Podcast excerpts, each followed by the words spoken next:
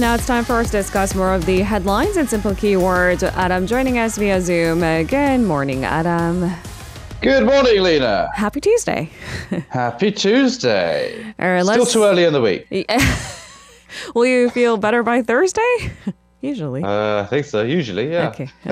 I'll ask again on Thursday. yeah. All right, let's jump into a closer look at some of these major headlines for the day. Uh, this is our first keyword. Submarine missiles. So, North Korea fired two cruise missiles from a submarine in waters off its east coast over the weekend. This is sparking concerns over new developments in the regime's weapons program. What's the latest on this front, Adam?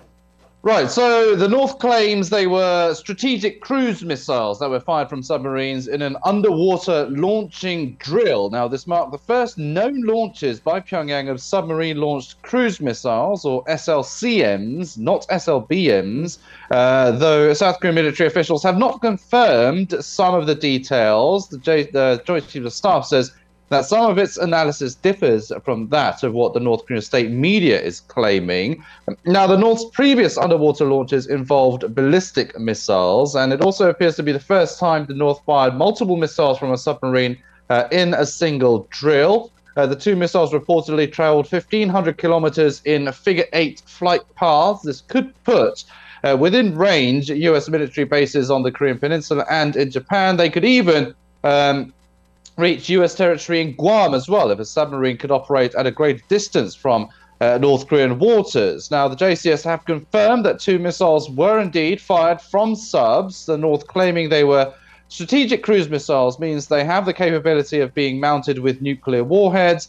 Uh, the JCS, however, says that it is difficult to confirm that, as the North needs to first have the ability to miniaturize warheads themselves, which a lot of watchers um, and experts say they have yet to uh, do. Now, North Korea's command of submarine launched missile systems would make it harder for adversaries to detect launches in advance and would provide the North with retaliatory attack capability. So, a bit more of a concern um, for the likes of South Korea and the US. And experts say it would take years, as well as extensive resources and major technological improvements for the North to build a fleet of submarines that could travel quietly in seas and reliably execute strikes. So it's kind of downplaying those concerns at the moment, say the North is not quite equipped uh, yet for that.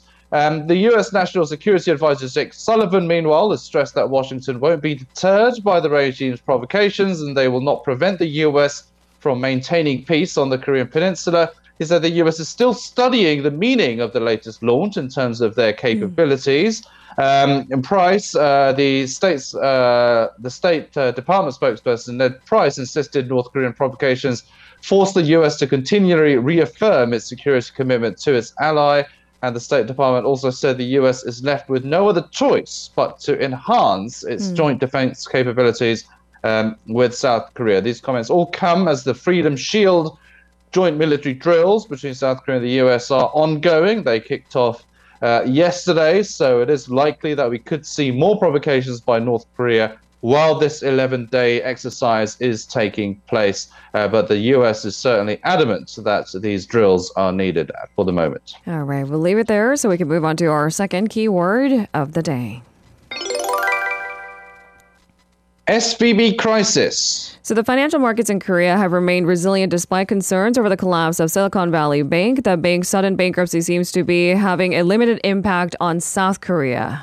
Mm, that's right. The Kospi, for example, closed actually higher uh, during yesterday's uh, session, and the Korean won actually gained much ground against the dollar as well. It has been weakening for some time now, but it actually broke that trend uh, yesterday. So it seems like this SVB crisis is not doing much um, in terms of affecting uh, the stock markets and uh, the financial market here. Analysts said the higher than expected resilience of the financial markets here reflects investors' general view that the collapse of SVB is more likely to influence the Fed to rethink its aggressive credit tightening rather than resulting in another failure of the banking system. Now, the high interest rate in the US was deemed to be behind the liquidity shortage of SVB, specializing in lending to tech startups, which also struggled to obtain financing. Now, the Fed's monetary policy has been weighing on the Korean financial markets as the interest rate gap between Korea and the US may get wider such a gap has been attributed to the recent capital outflow from Korea, not so much due to the SVB uh, collapse. Now, some analysts say that the US government's commitment to contain the SVB fallout can be a reason for investor confidence in Korean financial markets. Uh, US financial regulators, for example, promised that depositors at SVB will have access to their funds, uh, trying to basically downplay fears that tech startups will struggle to pay their employees this week.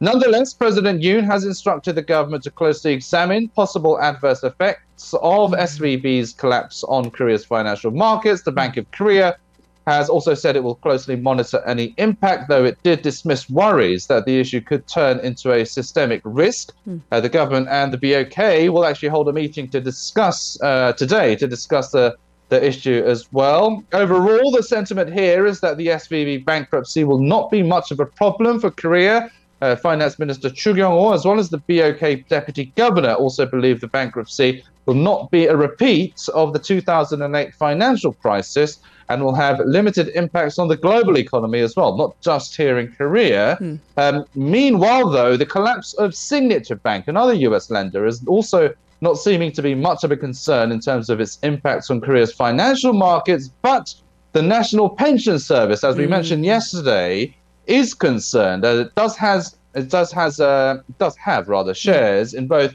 SVB and Signature Bank as well, and the NPS says that it is mulling ways to handle its shares in the two banks uh, and minimize losses. Mm.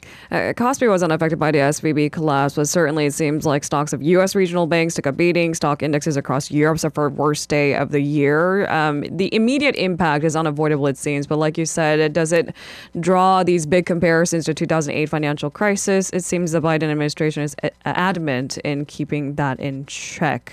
Uh, we'll hmm. continue to talk about the SVB situation in our World Deconstructed portion today too. In the meantime let's move on to our third keyword of the day.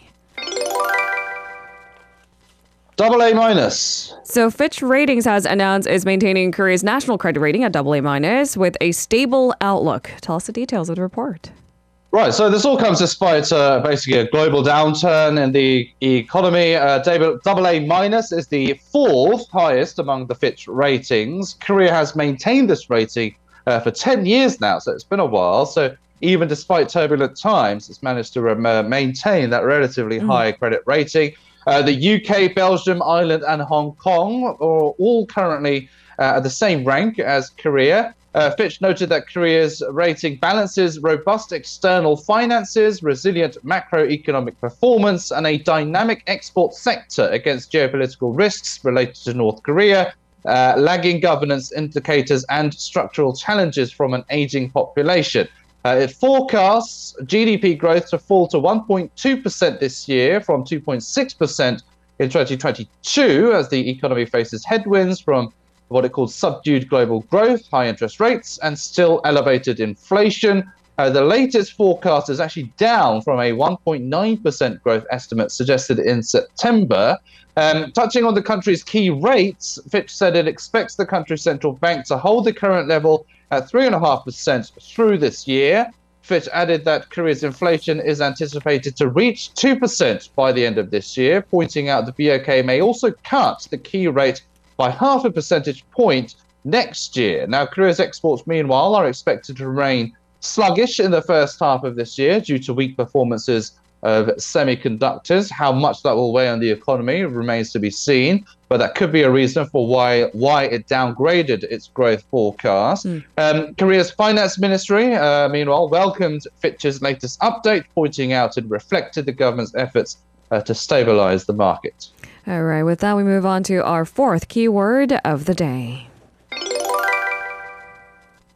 rejects compensation. So, on the forced labor compensation issue, surviving Korean victims of Japan's wartime forced labor have officially rejected the government's compensation plan through a public foundation. What's the latest? Right, so it's not new news that uh, these victims have been rejecting the proposal, but uh, the plan. But now they have officially submitted a statement uh, of rejection to uh, the Foundation for Victims of Forced Mobilization by Imperial Japan. Uh, two victims, Yang Gum Duk and Kim Song Ju, delivered that statement. Uh, that is the foundation that has been designated by the government to create a fund to compensate the victims. Also, separately, the legal representative of Lee Chun-sik, who is a surviving plaintiff uh, forced to work under Nippon Steel at the time, also delivered a similar document to the foundation. Uh, but expressing the same sentiment nonetheless. Uh, E's lawyer said the document was delivered to explicitly express his position and to be kept as evidence of his objection against the government's plan. Now, a total of 15 forced labor victims are embroiled in legal cases against Japanese companies. The other 12 have not yet issued a statement in reaction to the government proposal. Um, but Yang said she will not take the money even if she started, uh, starved to death. Uh, political wrangling over the issue also continued um, as well. The Democratic Party recently unilaterally passed a resolution through the Parliamentary Foreign Affairs Committee, where it holds a majority, urging the government to withdraw its decision. Mm. Uh, all members of the People Power Party boycotted uh, the meeting. Uh, meanwhile, President Yoon, uh, meanwhile, has been um, urging for more projects uh, for cooperation between Korea and Japan. So, yeah, these tensions are likely to continue for some time. The mm. Yoon administration wants better relations and is um, accelerating those efforts uh, with these uh, uh, efforts to uh, um, get these projects underway, mm. Uh, cooperation projects with Japan uh, going. but of course, these victims and related civic groups are still not happy and they will be continuing their protests against the plan. Mm, we're also keeping tabs on the upcoming Korea Japan summit. we'll see if anything comes out of that meeting to I don't want to say subside that tension, but mm. the efforts are still there anyway. Let's move on to our final keyword of the day. Mask free transport. So, Korea's top COVID 19 advisor, Chung Ki-seok, has hinted at the possibility of the mask wearing rule on public transportation being lifted. The government wanted this to be lifted first. Uh, what did he have to say? Yeah, so we have been mentioning on the segment before that uh, there will be a likelihood of the mask rule on public transport being lifted, and now it's coming out of the words of the top infectious disease expert Chung Ki-seok. He said there will be no major difficulties in uh, lifting the rule. Mm. He added that a decision may come uh, after tomorrow, and he noted that most experts on a COVID advisory board agree that the public transport mask mandate should be changed to a recommendation. Um, health officials will be meeting tomorrow on the matter. Chung says he thinks they will scrap the mandate. Uh, well, no dates have been mentioned. Speculations have arisen that the rule will likely be lifted from March 20th if officials approve the change tomorrow. If the move is given the go ahead, mask rules will be fully lifted in the country, with the exception of medical hmm. facilities, mm. uh, including pharmacies as well. So don't forget, if you are, for example, um, in a shopping mall and you need to go to the pharmacy in that shopping mall, you need to equip your mask just in case. So it's always handy to have one on hand. Uh, now, the rule of the one week isolation period for COVID patients still remains as well. So mm. we'll have to see if that issue is also discussed. I've seen people at those marketplaces just opening the door of pharmacy because I'm, I'm assuming they don't have a face mask and they're screaming into the door like, I don't have a mask. Can you give me medicine? I was like, that's new. right. I, I, I, have to say, uh, I went into a pharmacy that was in a building that didn't require masks. Yeah. Uh, and I did forget my mask, uh, and I kind of guiltily walked in, but uh, nothing was said at, at that mm. particular pharmacy. So I think there is a little bit of leeway, yeah. but it is still a mandate for the time being. I'm not saying you should take advantage of uh, these uh, pharmacy owners' goodwill, but uh, yeah, still have one handy just in case. Just have one handy. Thank you very much, for today's discussions. We'll speak to you again tomorrow. You're very welcome. See you tomorrow. If you're listening to our program using the podcast service, just a reminder that we do go live Monday through Friday, 7 a.m. Korea Standard Time. So tune in and help us make the show more informative by giving us your input. See you bright and early on Good Morning Seoul.